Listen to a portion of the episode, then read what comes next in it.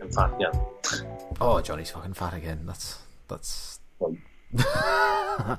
Um, Yeah. No, I, think I think um, the, the hardest. Yeah, it is really hard to control your bulk. I think in it it's almost it's, it's quite easy just to go F it and just go all in. But I think also just generally just finding that right level of intake because it sounds really easy and logical, doesn't it? In that, oh, just you know, eat eat kind of what you you know predicted maintenance is or below and eat that for a while see no change in the scale weight so up your calories by a little bit and keep going but it's not i think in practice i've never found that really works that easily like it's almost like your maintenance is is here and if you just slowly eat up to it you'll hit your maintenance and then you know where it is then and you eat in that and you just then slowly build a tiny surplus so i think it's just that's too complicated or too complex to just say that that's that easy because i think like the way the scales move, the way kind of like weights just suddenly randomly change. Like you just get random weigh-ins or just random increases over a couple of weeks. Sometimes, like I sometimes I find myself like weighing in and thinking my intake's been genuinely very static, and all of a sudden I'll be like, "Whoa, my rate seems of weight gain seems to have gone from like really moderate to like I've suddenly just jumped up a pound every day for like two weeks. Well, not, well, maybe not quite that much. But you know what I mean? It makes you feel really uncomfortable. Like shit, I've I need to do I need to slow things down? But I think generally, if you then kind of take a step back and have a look at it, the averages work out a lot better yes. than you think. Yeah. Like- I think yeah, the most most people believe it is. Because especially that moment when you've, you've dieted quite hard, at being 168, that's a that's the maintenance is not very high, is it? At that weight, but to keep it, it's that it's that period of like two three months in it, you could easily go for it. Easy go to 180, easy, hmm. Yeah, whatever. yeah. Right. My my maintenance wasn't very high at all. I think I, I I'm trying to think back to what I was doing. I think when I went from obviously a deficit to a new predicted maintenance, so obviously for listeners, um, the predicted maintenance being obviously what my current weight maintenance would be, not what my previous weight maintenance was before the diet. Obviously, so it should because I'm a lot lighter and a lot smaller. It should obviously be a lot lower. I think I actually went to something really, really moderate, like 2,200 calories or something, which obviously doesn't seem a lot. So even all. if you, so you, without your activity factor, call it 1800 or 168, you times by 1.2, yes, 2, 2 in it. That's quite a low activity factor in it, 2.2, 1.2. Yeah, but my activity, I wouldn't say my activity was low by any stretch. No. As in, like most days, I was hitting ten. Well, every day I was hitting ten thousand step, ca- uh, ten thousand steps on a step count. I was training four times a week minimum. And I think as well, you, I think when people work on maintenance, they work on maintenance if, you, if you're 168 but not a dieted 168. Because it's a very big difference, I think, between 168 natural 168 and a 168 dieting down from 180 something. Yeah, I, I said the same thing on a previous podcast in how you physically look a 168 or 170 or 180, whatever the number is. That number is very different on the way down in terms of how you look to that number on the way up. 100%. Yeah, easy. but because of various factors around most of it's around obviously like water retention and subcutaneous water retention and just how you look. And obviously that differs depending upon whether you're dieting to get down to 170 or whether you're being pushing your body weight up to 170 You know, sometimes with a maintenance, probably should go like 168 times like 24 activity factor, whatever number they get, probably take off 10, 15%. yeah. I mean obviously we talked yeah we talked about metabolic adaptation and that there's a level of meta- metabolic adaptation that happens and which i do think is massively overstated or feared by too many people i think a lot of people so worry about oh my god you know if i diet my metabolism's going to crash or like if i diet for too long without diet breaks is my ta- metabolism or my the amount of my energy expenditure going to be so low that i'm doing not uh, even, even the people i think that don't believe in true kind of like um metabolic damage or kind of whatever the term people use in terms of oh, I've broken my metabolism. Even those that that understand the kind of the more evidence based or scientific side of no, there's no such thing as metabolic damage, but there is a thing of like meta, meta, metabolic adaptation that has been seen in dieters. That when people have, have long term dieted or restrict heavily restricted, you do see some adaptation in, in metabolic rates over and below what you might expect for just the adapt- adaptations for the dieting. So for basically for just getting smaller. So if mm-hmm. you if someone went what on like you know their their maintenance might have been two thousand five hundred, they dieted down, and you would expect their new maintenance to be two thousand. Because they've dieted down, you might actually find their maintenance might be more like nineteen hundred or eighteen hundred rather than 2000 because there's also this this adaptation that has occurred and i guess studies like the biggest loser study and those sort of things obviously have shown this um, but i think a lot of people think it's like a really big factor when reality is probably like 100 200 calories maximum so that basically it's not an excuse for people to use say oh my metabolism's adapted and that's why i can't uh, you know that's why i'm, I'm gaining weight really easily or that's why i'm not kind of not losing weight anymore you know well it's not really. I mean, 100 calories could be quite a big difference for someone like a small female that's only consuming 1,000 calories in a deficit anyway but it's not really for the majority of people. Barney's still a right prick, though, sometimes. Go on. Well, so if you if you, you diet it down, you expect the maintenance to be this, and it's not. It's like fuck you. It's lower. Yeah. Yeah. yeah. How easy, unfortunately, mate. You're going to be lower. You've you've hurt me for for six months. You can fuck right off now. Mm. But go, go, going going back to the original point, obviously how we started this conversation as I started recording, uh, bulking I do think is way harder than dieting if you have if you're trying to do it optimally. Like the adherence to bulking is, is more difficult to a certain extent. So, I mean, I, I found for most of my clients and for me anyway, that those that have tried to bulk haven't done it in the best um, best way possible, or I found it harder if they have done the best way possible. They found it a lot harder to do than they have done to diet for various reasons. I've been in that camp before. I I, I, I think I, I mean there's two reasons for that. I think I think one one obviously is uh it's just easy to overshoot it and just get too fat too quick. I think that's obviously in, I guess that also aligns with the, the other point I was going to make. Kind of the, they kind of overlap a little bit. The second point, I think, is people's expectations of what a bulk looks like in practice are way over uh, over egged or over anticipated than what they are in reality. And I think we've we talked about this probably a billion times. Let's be honest, but someone's surplus and the amount of surplus they need is quite small to gain muscle. If you want to optimally kind of, or if you want to maximize the amount of muscle you'll put on and minimize the amount of body fat, then your surplus is generally going to be pretty small. I mean, we're probably talking around the two, three hundred calories mark for most people. In you know, roughly, it's going to differ person to person, but roughly that might only be that much, which is not a lot more food than what they were originally probably eating. Even in even going from a deficit to a surplus rather than a, a maintenance to a surplus. Um, and I think that's that's half the problem. People kind of get themselves where they're focused, laser focused dieting got the routine and everything in place and they're really successful in, in kind of losing body fat. And then it's like, right, okay, that period has now ended. And I now want to kind of start to make some physique improvements in terms of muscle mass and building muscle. So therefore, I need to kind of get out of a deficit and go into a surplus because obviously that's what you need to do to build muscle. And um, I'm now going to go and uh, and bulk. And it's like, all of a sudden, it's like, yeah, you can add in probably like one extra whole food meal. You know, and when I say whole food meal, I mean obviously a moderate meal of three, four hundred calories, perhaps. So, oh, is that is that extra than what I was eating previously? Yeah, that is that is extra. That's what you get to eat more. But I'm supposed to be bulking. That's what you need. Like if you want to go any harder, you'll probably put on excess body fat. I mean, obviously we are talking very arbitrary numbers here, and obviously for a lot of people it might be a big difference. I mean, there'll be people that are in a f- five six hundred calorie deficit um, you know, or more, and go into two, three hundred calorie deficit, and obviously have a lot more food to eat. But for a lot of people, it's a lot less than what you might expect, given some of the things like metabolic adaptation and some of the things you have to also account for. I think it's men mostly need to realise two things. I think, and you and you will realise it normally when it's too late and you've wasted a lot of time.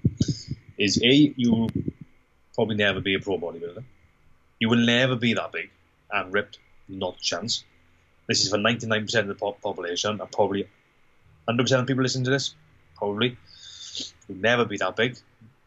So bring your expectations right down from there. Because then having realistic expectations will hopefully stop you doing stupid things. And you won't gain muscle that fast. Like, you got the typical if if you were going to be huge, you will know within a year. When you start training, within a year, you will make so much progress in your genetics.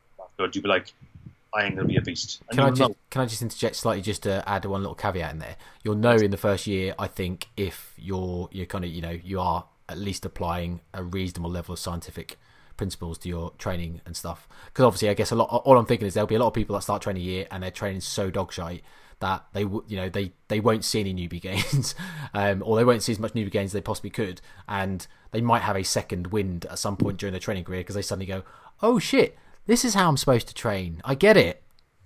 Yeah. I just wanted to add that because I thought it was important. Yeah, that, is important. Because a lot of people go, ah, I've heard it before. I've gained two pounds this week. How much do I think that's muscle? Probably point zero something. Yeah. 20 grams. And and you know, and if I know most people don't want to be like men when they first start. A lot of people want to. I want to be shredded, big and shredded, shredded and shredded and looking looking shit out. And people do look at people in magazines, even what you call the classic physique competitors, who used to be, you know, people like Frank Zane back in the day, who were more achievable than this now. He probably wouldn't achieve that even, but he was like 190 shredded, which is like, all right, it's big, but it's not out of the realms of possibility. Like Chris Bumstead now was like 230 pound shred. It's like you ain't getting there. It's not. You ain't getting there. Not happening. And then, and but you, like I said, you you know fairly quickly if you're going to be that big.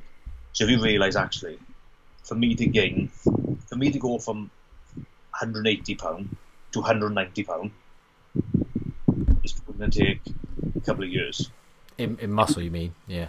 Muscle, yeah, in muscle, in pure, in pure muscle. So when these guys, people say to you, oh, I've gained 10 pound of muscle in a year, okay, if it's their first year training, and they've got things pretty, doing things pretty decently, then you're right. You could say, yeah, you could do that. If they five, six years into training, that's not happening. No. Unless, unless you've gone from natural to, to not. I- I would still consider myself a reasonably intermediate lifter in that training experience and quality still has a lot. I- I- Like, obviously, I'd consider myself training reasonably well for maybe. Christ. Maybe five. That was my, my two old. Um, I would consider myself training reasonably well for probably four or five years. As in reasonably well, it's not got better. It's you know it's a bit of a spectrum in terms of like it's not suddenly oh I've been training brilliantly for five years. Like I've been training better in terms of more better quality, applying the, the you know the the right uh, training principles, um, progressive overload, you know quality of training, full range of motion, all all these types of things, and that's probably been this kind of like iteration over those five years to get to a point now where I feel like my training's pretty good. Clearly, it's still loads more I can improve on. I think, like I've said in other podcasts, there'll be things weekly that I kind of make tweaks to and change, and often having resets to make sure. Because I think a lot of times you're training, I've said before, you can find yourself getting out of as you chase progressive overload. Um, you know, trace higher intensity, uh, chase higher intensity. You do find yourself kind of sometimes some of the things like form do slip a little bit, and you do have to kind of I suppose perform self audits quite regularly to make sure that things just aren't slowly slipping week to week, and all of a sudden you find yourself a long way off the training quality that you've been doing previously. If that does happen, I think, with all people. I think you do have to self audit. Even the best people, you know, still have to self audit quite regularly to make sure that you, you kind of keep checking yourself. Um, but I think even with all of that, I'd still consider myself reasonably intermediate. And you know, we're talking about my gain being quite moderate in terms of in best part of 10 months or over 10 months now uh, i put on what did we say 13 14 pounds basically a stone which is quite a, a reasonably moderate although i mean g- given that like what people would say an evidence-based recommendation for rate of gain that's still probably I I'd have to work it out. But what's that? I mean, it's probably still not far off. Slightly, it's slightly higher than the than like the middle range of what you would say is the the rate of gain, as in like 0.25 to 0.5 percent per month. So that probably still works out at 0.3, 0.35 per month. So actually, you could say that's probably still slightly over the middle of what what is kind of like the evidence based recommendation of gain. So although it's moderate, it's probably still you know like a- reasonable gain. It's not like it's like really slow. Um, and the point of this whole story is that I still think that should I diet down now back to you know kind of like the same condition that I started this diet on, I'd be surprised if I was more than a pound or two heavier. Genuinely, It's quite depressing, though, isn't it? It is, yeah. It is really depressing. Although you think actually a pound or two worth of muscle, when you're lean, can actually make quite a considerable visual difference. Because um, I think that's another thing you forget. Like when you're when you're a bit heavier and have a higher body fat percentage, a pound or two makes not really that much difference. Um, but I think when you're a lot leaner, that pound or two can make quite a big difference in terms of how visual looks. Because obviously, like there's there's way less fat to cover up those extra pounds of muscle. It shows. Hundred percent, hundred percent. I think that I think that's why it's important to focus on the process and not always the end goal. Because sometimes the end goal is not that great, especially for an average genetic individual like most people who train. Like for you to gain two, three, four pound of solid mass in a year is pretty good going.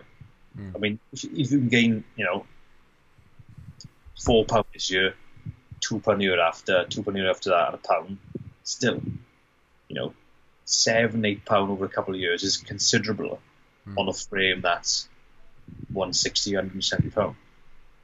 It's yeah. quite significant. Yeah. Well, I, I, I mean, I, I, you could look at it. Just use my example for ease of mass again. You could look at it and say, okay, well, like over a year. If, say if I now took the next eight weeks dieting, I might be able to get ten pound off and not be far off the original. So if my so if I get ten pounds off and my uh, guess is right and that I maybe had two three pounds off of muscle, that probably put me in a similar condition then to as I'm saying. So if I did that every year and basically kind of got, like gained 14 pounds, lost 10, 11, and obviously that the, the residual two or three pounds is muscle. And I did that every year, so I effectively just put on two or three pounds of muscle every year.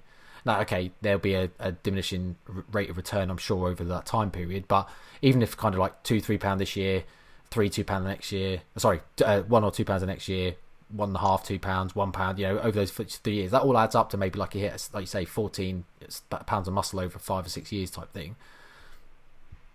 My, my maths is shit there. It doesn't quite add up to that, but um, you, you, get the get the principle. It does add up to actually from what seems like not a lot. If you can just bide with your time and just stick with the process over a few years, that suddenly does add up and makes quite a considerable difference. If I said to you, in ten years' time, you'd be 180 pounds shredded, you'd be like, "That's good," I'd be happy with that. I think you'd be happy with that. I don't. Know, I don't know if I'll ever get there though. Yeah, 180 pounds shredded is is is still heavy. Really heavy. Really heavy. I think. I mean, I know I'm six foot, so I suppose that I that I have that in my favour in that actually, you know, I'm reasonably tall. But you look at some of the, um, you know, IFB, no, not IFBB, any any organisation. You look at some of the pro bodybuilders out there that are obviously natural. A lot of those step on stage in the 140s, 150s.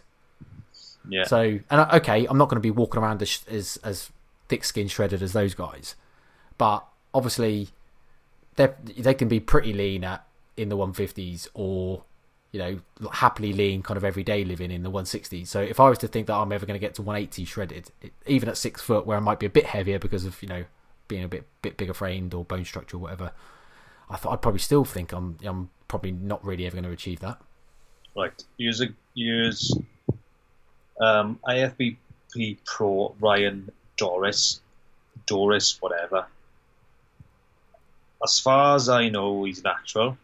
And this guy, he's a big bloke, and he is 185 pound. Yeah. So this guy is in very, very good condition, and he's 108, and he and is a, is a he's next to a pro bodybuilder. This guy. This is the difference. Where's the picture? Anyway, he's standing next to a pro and the pro, who's just the average, not a top 10 Olympian, is a hundred pound heavier. So Ryan Doris is, I, I don't know his, his height, but he's 185 pound, which is heavy.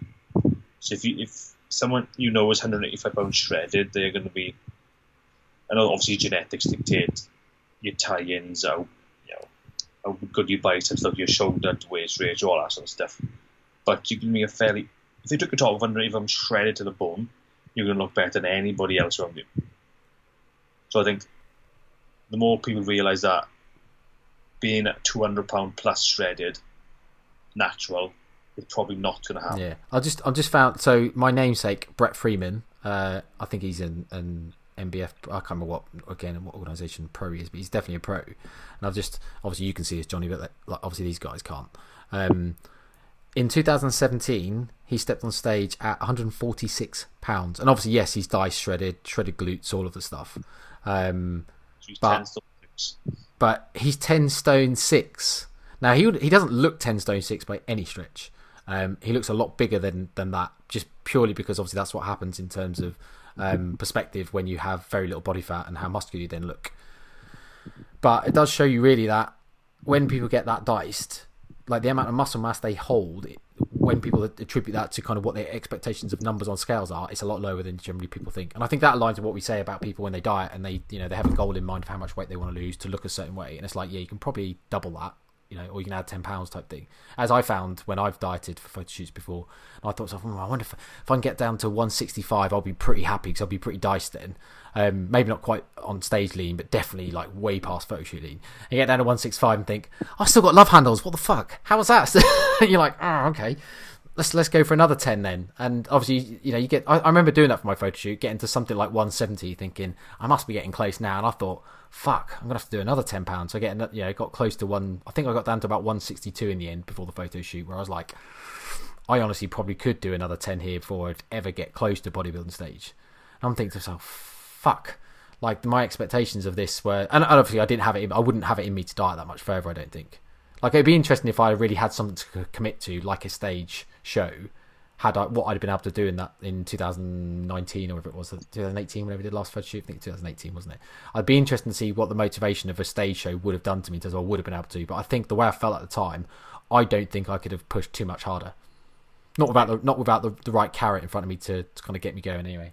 So it's even the level again. They go from photo shoot to stage. It's maybe it's only a couple of percentage points body fat, but when you lean as fuck anyway. Going that extra mile is it's like death. Not that I haven't been there, so I can't really. I have no first-hand experience, but I, terrible. I think you've got to have you just got to have the right goal. The only way you're going to achieve that is if you have the right motivation. I think the actual process is so so challenging and so difficult. If you if it's just a a really willy nilly goal, you just won't do it. You just there is there is just not enough drive. I think because you just feel so tired, so shit so food focused, so hungry, um, moody, no libido. All of those things are real. When people like you know you hear people talk about these things. Like as I say, even for the photo shoot, all of those things were prominent for me. I and and obviously it's a spectrum. You know, I would say that they could have been a lot worse, and they probably would get a lot worse as I had, had I got a lot leaner. But uh, they were noticeable that all those things were symptoms of what I was doing. So again, another reason is like I just don't think I have it in me just don't no. think I have the drive to, to push any any further. So it's a very very very difficult thing to do. Mm. How, how, however, um, sorry mate, I would say, however, I do think that I'm not suggesting like I think it's a particularly great goal in that everyone should aim for a photo shoot or everyone should aim for something like stepping on stage because actually I think most people probably shouldn't. But on the flip side, I'm going to contradict myself. I do think it's actually a really good challenge for people. Like it's it, I I I mean maybe it's just me in that I enjoy doing it for the most part. Even now, like I, it's one of those things where like I, I look at it a bit like that coastal walk I did where I walked 47 miles in one go. And uh, at the time, I was like, "This is the fucking worst thing ever. I am not doing this ever again." Um, and I, I, think I finished it, and people said, "Would you do it again?" I was like, "Absolutely fucking no chance." But literally, give me a couple of days, and I was like raging about how good it was, and that yeah, definitely, oh, oh yeah, I would do it again. And I think even that kind of thing like aligns with that. I at the time I was like I wouldn't do this again. There's no point. But actually, looking back, I think I did enjoy the process. I did enjoy. I certainly enjoy the photos that you get out of it. I think there's quite a nice um, bit of evidence for the challenge and the hard work and how far. It's quite, it's quite cool how far you can push your body. Uh, but I think as long as you've got that mentality and it doesn't fuck you up, because obviously it can fuck a lot of people up. But I think if you can look at it as more of a challenge to see, you know, how cool or interesting it is to that the human body can be pushed but obviously leave it at that. I think that's that's a, a healthy way of kind of from a mental perspective looking at it. You've got to get yourself. It's definitely a zone you've got to get into to get down there, and you've got to stay in there for quite a long time. As in the dieting zone, you mean? As in to yeah. be able to compete to do it, complete it. Yeah. I think. I think for a lot of people, it's probably a psychological negative. Oh, so far in that you'll always look at them photos and go, "Oh, I look fucking great." And you look at yourself and, "Oh, I'm nowhere near it." Even though to other people, like, "Mate, just look at abs. Shut up." He's like, "Yeah, but I don't look like anymore," and, they, and they mentally not scarred. Like, I don't look like that anymore.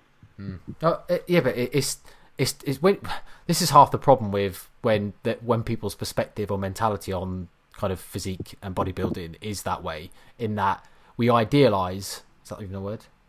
Yeah, maybe Yeah. that's the word. We, no, we we put we put this basic physique at, on a pedestal, as in like that's the ultimate achievement. And yes, okay, it is cool and it's interesting and it's fascinating how far people can push their bodies to get to this kind of condition. But in the same breath, like we put them into these positions where we think that they are literally kind of like I said that this thing on a pedestal, and it kind of makes sense really why so people are fucked up by it because obviously what happens is you get the best condition of your life for all of an hour like while you're on stage you know when i say best condition is in, in air quotes what you perceive as the best condition because obviously that's what you built this this this idea up as. And then you just slowly see it deteriorate afterwards or for some people you see it very fucking quick deteriorate i mean to a point where it deteriorates literally the following day and you never see your you know you kind of hit your prime that's it and if you don't have the right mentality about that and have you know a bit of forward thinking a bit of guidance a bit of support and expectation about you will look great on the day for most people after that you'll then start to see it slowly dissipate into something that you perceive as not the best physique and it slowly gets away from you if you don't have like a a plan b expectation just gonna fuck you up. It's gonna it's gonna make you feel like oh my god, I'm feel like shit now because I was great a couple of days ago and like I've gone out and binged all day on every meal God known to man that I've enjoyed and missed. You know, I've gotten all of the cheesecakes and cookies and stuff that I've been storing away in the freezer because I've not been able to eat them for the last nine months. And um, you've just slowly seen your physique go from like dice shredded and rock hard to just flabby and watery again. I do think it was probably worth taking photos on the way back up as well, because I know, not that I've been photo shoot condition, but I've been in good condition with abs, and and even at the time you think, oh, I'm still a bit fat, until you look at photos after the fact, think, fucking hell, actually, I look much better than I thought I did. So I think if you take photos on the way back up, so you maintain whatever, let's say fourteen pound, fifteen pound over that you take a photo and you think after a few months you've stayed in that weight, you think, oh, I look shit. Look back at the photo and think, actually, I don't look shit. Hmm. I look shitter than I did in the photo shoot, but I still look good. Yeah, yeah. I, I, it reminds me a little bit. It's not quite the same, but it does remind me a bit of the conversation I had with one of my clients, David, and we were talking about how. Um, well, we were kind of talking about scale weight to start with, in terms of he's in, he's really intrigued by the scale weight. He finds it fascinating how the scale changes so rapidly, so quickly. Like even from um, like in the morning to halfway through the day type thing. And obviously, there's this expectation that you know that you're going to weigh a lot heavier in the night time because obviously you've consumed more food, more drink, um, and all that type of stuff. So you kind of expect that you're going to be. But, but obviously, he's like Matt thinking, I can't believe I put on like five pounds from when I woke up this morning to, to nighttime. And obviously, I'm like, stop weighing yourself for nighttime, mate. That's what you need to do. Because I'm, I'm, I'm just fascinated. I'm not not concerned by it. It just amazes me because I know I'm going to wake up tomorrow and be five pound lighter again as in like it's mad. And I was like, yeah. And we got in this conversation around talking about how even physique differences are so different in the morning, and where you you kind of think, well, you know, you wake up in the morning sometimes, you feel lean, you feel like dehydrated, you feel a bit kind of like, oh, I feel like a lot leaner than normal now. Like I lost some weight overnight. And then by night time, you feel the absolute opposite. You're like, I feel bloated, I feel watery. Any definition that I thought I had is now gone. And it is amazing how you can change from like 7 a.m. when you wake up to 7 p.m. at night time the physique difference. Like, and the reason like that kind of minds because you said about taking pictures on the way up. I think you could take a picture in the morning to nighttime, genuinely have an incredible like transformation, like in terms of you know good to bad in air quotes. Oh, yeah, 100% you can. It's mad. I think I fluctuate about, on average, about five pound a day from morning to night, roughly. Hmm. Yeah, it, it is. I think, but it does have the, the the bigger guys, say the guys that are over 200 and in decent nick, I think for them being a bit flabbier because they hold a substantial amount of muscle doesn't make much difference. When you don't hold a lot of muscle in comparison, it tends to look you tend to look a lot worse if you gain a bit of water.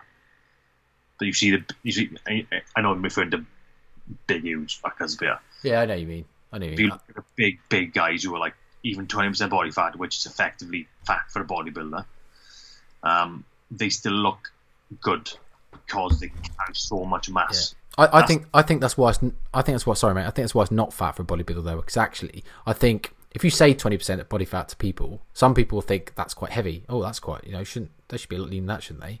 Not not as in just on stage I mean just generally people think people say like twenty percent body fat for someone that trains is quite high but actually I say that if you if you ask people so so someone like I don't know I can't think of someone off the top of my head as an example but basically a reasonably all right looking physique on a bodybuilder in the off season where they they still look pretty good. You know they don't look fat by any stretch you know still maybe have some striation stuff. They might still be 20% body fat. Like but because like you say they hold so much muscle mass they still look pretty good. But I think a lot of people would look at them and go oh you know they might be 12% body fat. That's like actually no they're probably closer to 20 but you don't realize it because actually they're they they hold so much muscle mass they still look very good. So much mass. And that that does show why it is important for people to just who just attribute weight loss to looking good. And It is not the case. If you lose weight and you don't train, you will look just as shit as you do now. God, blunt. You look just as shit as you do now, Johnny. It's Like, know, I look shit now, but if I didn't train, I'd be forty pounds lighter. Still look shit. You've got to train, so you've got you've got some level of muscle mass, Mm. so you look good. Some guy who's twelve stone, who trains with weights or resistance training of some description, versus a twelve stone guy who runs, they're gonna look totally different. The runner's gonna look terrible in comparison to the guy who trains with weights or calisthenics or whatever, whatever he does. Yeah. So it is Yeah, I think. I mean, obviously, we need to quantify the idea that what we're saying is good and bad is not everyone's good and bad. So obviously, take that with a pinch of salt when we're saying. I mean, I suppose we're we're saying like the idea of almost like, I guess, social expectations of more muscle mass equals better, which isn't necessarily the case for everyone. Some people don't like that look, which is absolutely fine. We're just not aiming that statement at you then, um, and that isn't a derogatory thing. It is meant to be a negative thing. Um, I just, you know, I thought I'd include that because obviously I want to be inclusive of people and not exclusive, and I don't want people to think, oh, well, you know, they're not talking about us because they're excluding. Or, I mean, yeah, okay, we m- might not be talking, but I want to at least acknowledge the fact that we're being open about we're not specifically aiming that at you. Um, anyway, but as a runner is a good thing because you'll be faster, well, yeah, absolutely. Um, not very healthier. No, but I mean, I suppose like just to put that into perspective, actually, I think for most like new clients you take on, consultations you have, when you talk about kind of goals, and when it's you when they're quite often focused around physique and kind of aesthetics and how they look. When you start talking to people and they talk about weight loss, you do get the impression that their expectation of weight loss um, is to look they they want to look better, and their idea of better is more toned, kind of kind of a better shape and, and kind of a better physique in that way. And you do have to explain like actually if you just lose weight and shrink your body, you won't necessarily look the way you want to look because your kind of expectations are that you're going to look more toned. Okay, you know, you lose some body fat, you'll potentially look a bit better because you will see some muscle mass come through because obviously you reduce some body fat over the muscle, you will. But for most people, looking at a smaller version of themselves isn't what they're really after, and actually they're kind of envision kind of a, a more muscle mass and looking a more toned version of themselves, which you then have to do some resistance training. Mm. Yeah, you do, and also the the show's scale weight doesn't tell you the whole story. Like I've I've got a client now who on the scale weight has lost 12, 12 pounds in six months. Not great scale weight loss, I don't know. But- it's but pretty good. yeah, depends. Yeah. Just bear, bear in mind, I know obviously their statistics around how much weight they have to lose. That isn't a bad. That's you know, again as a percentage of body weight, it's quite a good rate of loss.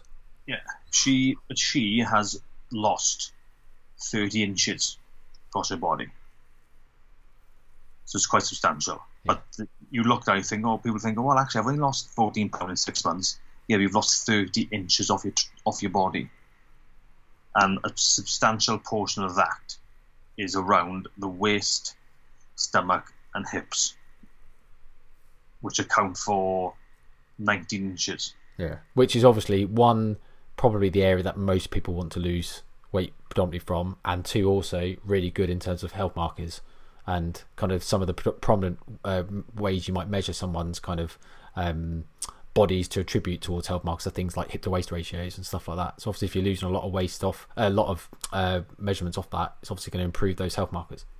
And this client uh, needed to improve health markers like cholesterol, blood pressure, um, HbA1c is the average of your blood sugar across. yeah. yeah. Yeah.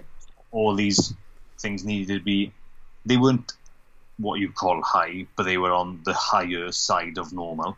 So it's obviously worth doing something about it before it gets abnormal. So yeah, those are the exact places you want to remove fat from to help improve those markers. So scale weight doesn't always tell the whole story.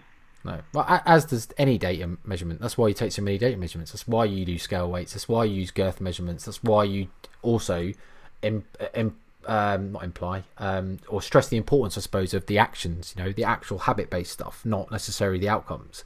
The the actions themselves are really really important because even a lot of those things we talked about, like there is enough evidence out there to show that even independent of weight loss, so people that don't necessarily even lose weight, if they start, you know, attributing exercise into their um, regime or their, their their strategy, they will see improved health markers just purely from doing some exercise type thing or eating a bit healthier. So eating more healthy or healthy nutritious diet and doing exercise, even if it doesn't lead to weight loss, can still improve their health markers.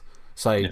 that's actually really important. That's why it's also important to stress that they're for me it's almost more a lot I'm more almost more aligned with like the HAES approach and the anti-diet side because of that than I am probably the other way because I think actually, why wouldn't we focus on them as really important? Because yes, okay, you achieve weight loss and that obviously improves health markers. Brilliant, amazing, brilliant. But if you don't achieve weight loss, you're probably still improve, uh, um, improving health markers purely because of the, the actual habits and, and the regime that they're, they're kind of attributing to. So, going from doing nothing to doing to not doing health seeking behaviors doesn't really sound right. But you know what I mean? No, it is. It is. It just actually start to include some health seeking behaviours in you, in your behaviours.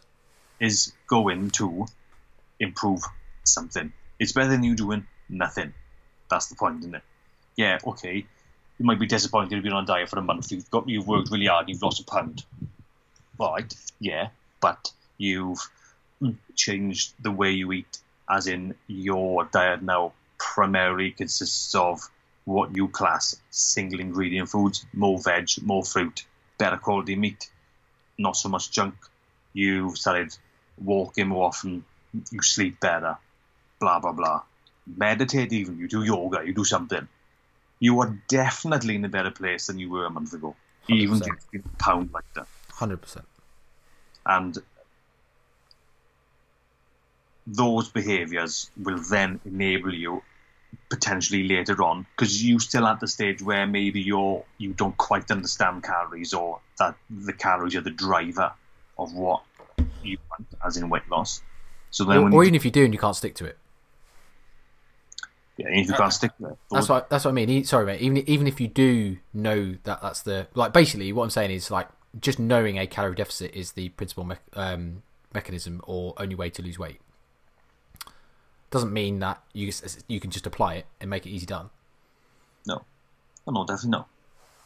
What also helps is, I think, because when people start trying to lose weight, they just look at traditional exercise and they like running, cycling, whatever. It's normally some sort of cardio in it. Some people go, "Oh yeah, I want to go to the gym," but like we've talked about before, there's other modalities of exercise that will burn a lot of calories that you can actually enjoy I mean, nowadays you can go on a trampoline, do trampoline classes, which is 100%, 100 times more exciting than running for most people, I would say, or cycling, or the gym. There's loads of different stuff that you can do, like I took I, I, took the kids to gymnastics last this week, uh, so gymnastics class, and they uh, okay, they're two and four. Like, let's be honest, what could they really do? But they absolutely loved walking on like balance beams and just jumping on little trampolines and and like jumping over things. Absolutely loved it. And you can imagine as an adult, if you kind of made that a bit more intense, higher intensity, that would be a phenomenal workout in terms of kind of some some cardiovascular and a bit of strength based stuff based on having to manipulate your body weight a bit.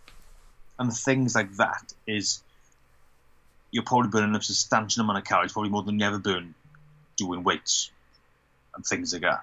But the process is different. The process isn't just I've got to come in for 60 minutes and do a workout in 60 minutes. It's like you're learning something every time. Hmm. Right, you've got to perfect X skill, which means you've got more motivation to, to perfect a certain skill and get better at a certain area. This sort of makes you focus on that, not on the weight loss, which then it just becomes an outcome you've achieved because you focused on the process of doing something that you enjoy. And if you could find that one or two things, weight loss will be considerably easier. Because I'm not saying you should rely on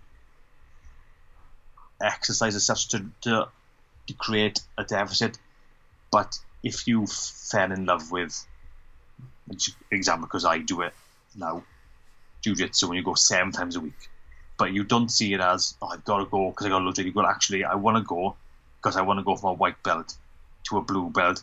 I want to be able to perfect this.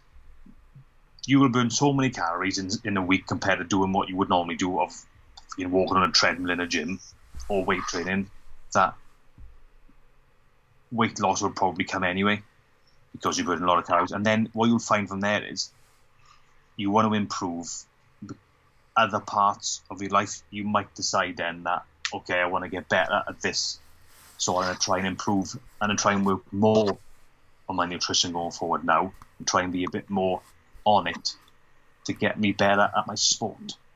Hmm. I, I think certainly what you're saying is true in that I think you, you, you kind of focus on all those kind of like positive elements of it, independent of the kind of like again the aim for weight loss. And if you then do want to try and be a bit more specific around weight loss, you've already got one piece of the puzzle in made. You know, it's in play. So kind of the weight loss piece should be then a lot easier because you've you've got this piece already in, in kind of action. So um, I, I, there's a massive part of me again, kind of going back to what I said a moment ago, that I still think like again having these habits and living a healthful and health seeking life is is way more important and the more time uh, than basically just trying to be lean or trying to have like this ideal physique that we all expect um, and, and I mean, I'm not. I'm not saying I don't think it's cool that people again are disciplined, and I'm not saying that I don't think it's cool that people can kind of you know remain lean and kind of have the physique that they enjoy. But I still think like everyone should just be happy. I don't, and it's just one of those really difficult things. That's just an easier thing said than done to tell everyone be happy with what you got because obviously it doesn't solve anyone. It is very much the same case of saying like oh, cheer up, mate, to a depressed person because it's just not as much as we don't want people and they shouldn't be depressed, and we can tell people like you, you shouldn't be depressed, and I don't want you to be depressed. I want you to be happy.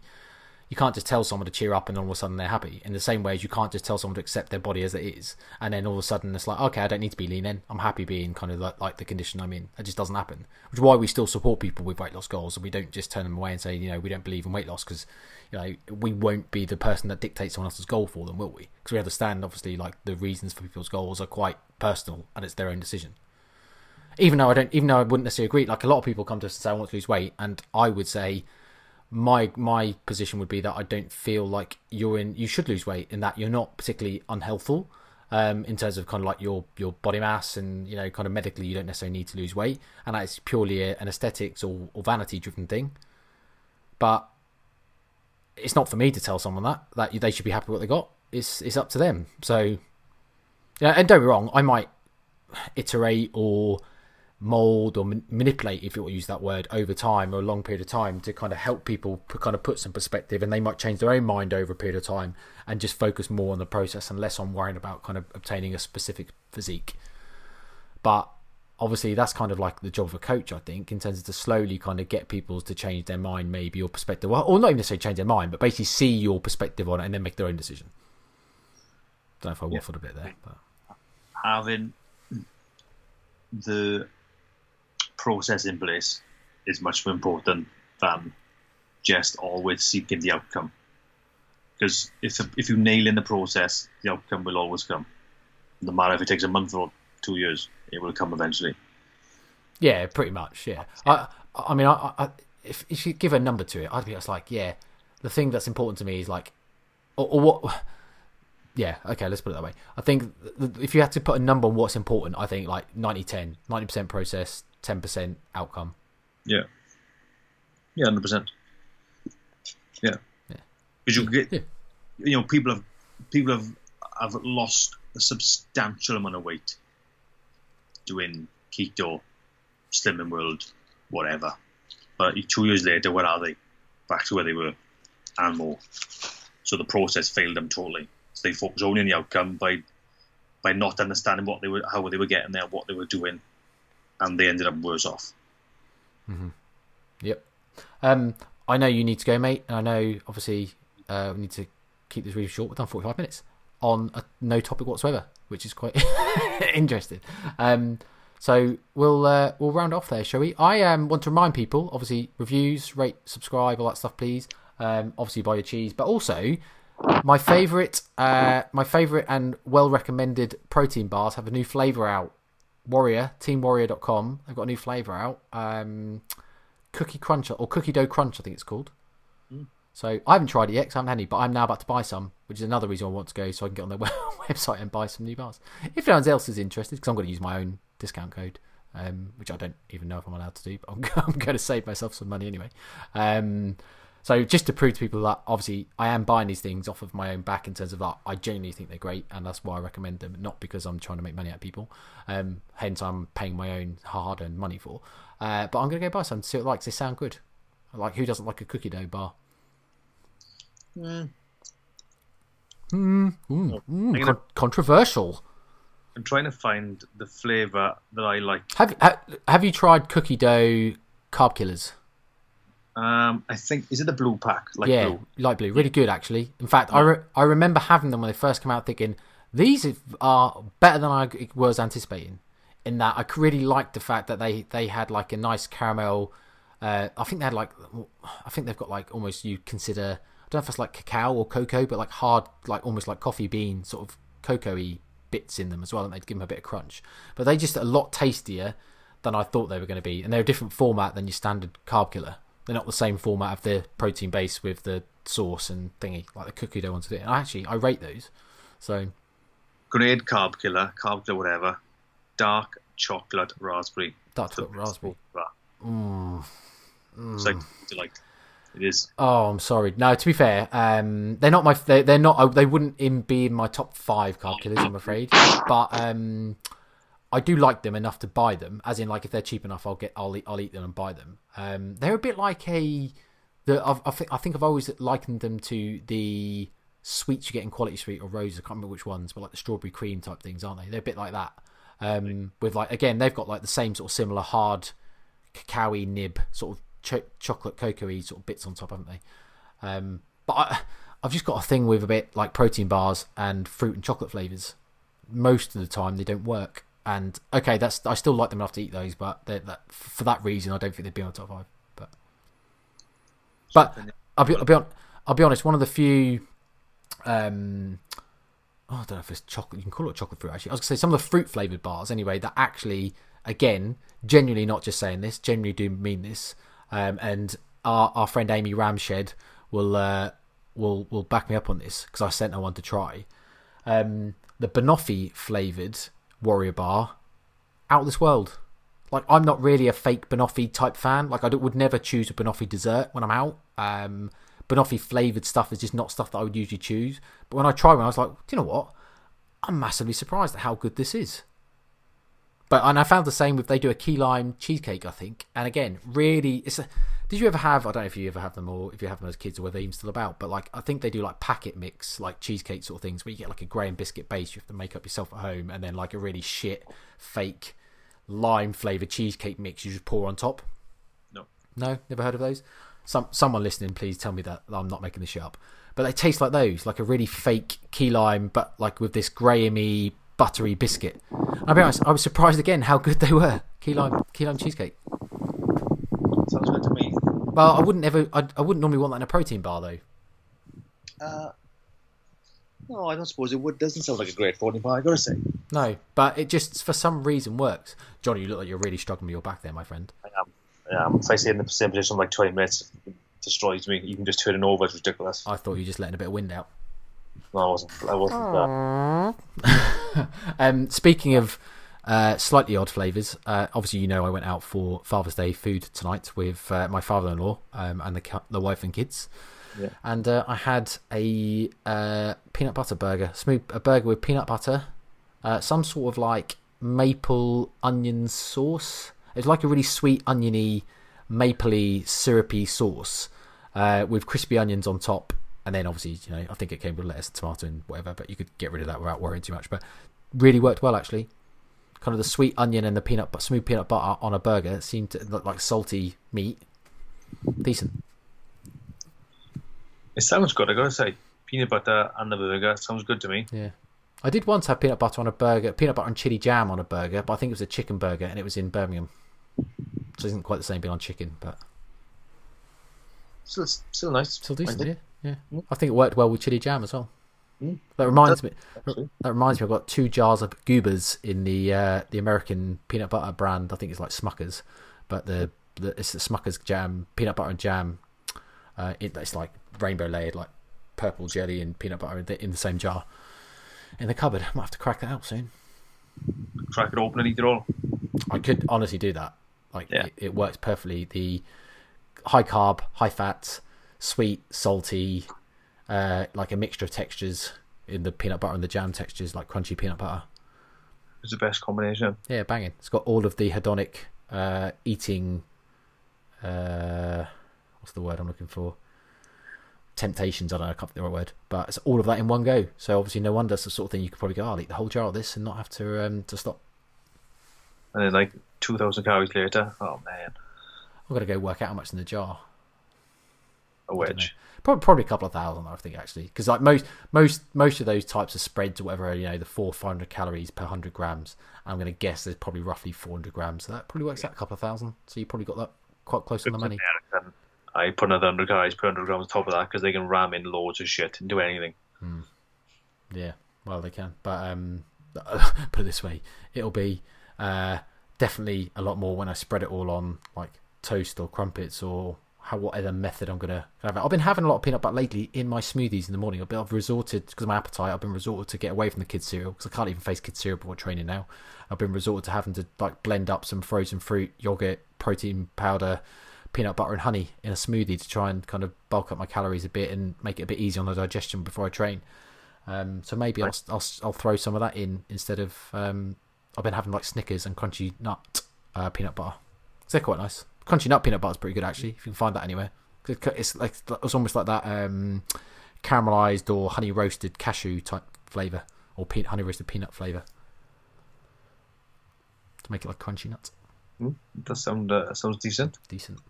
Right, mate. On that note, I said we'd sign off at seven minutes later. So uh, shall we say uh, au revoir? Do one. Do one. All right. see, see you, fans. Do one. Harsh. No, I'm gonna say bye. Thank you for listening. Hope you enjoyed it. Share it with your friends, and uh, I don't know. Say hi. Okay. Bye. Thank you for listening to the NNN podcast.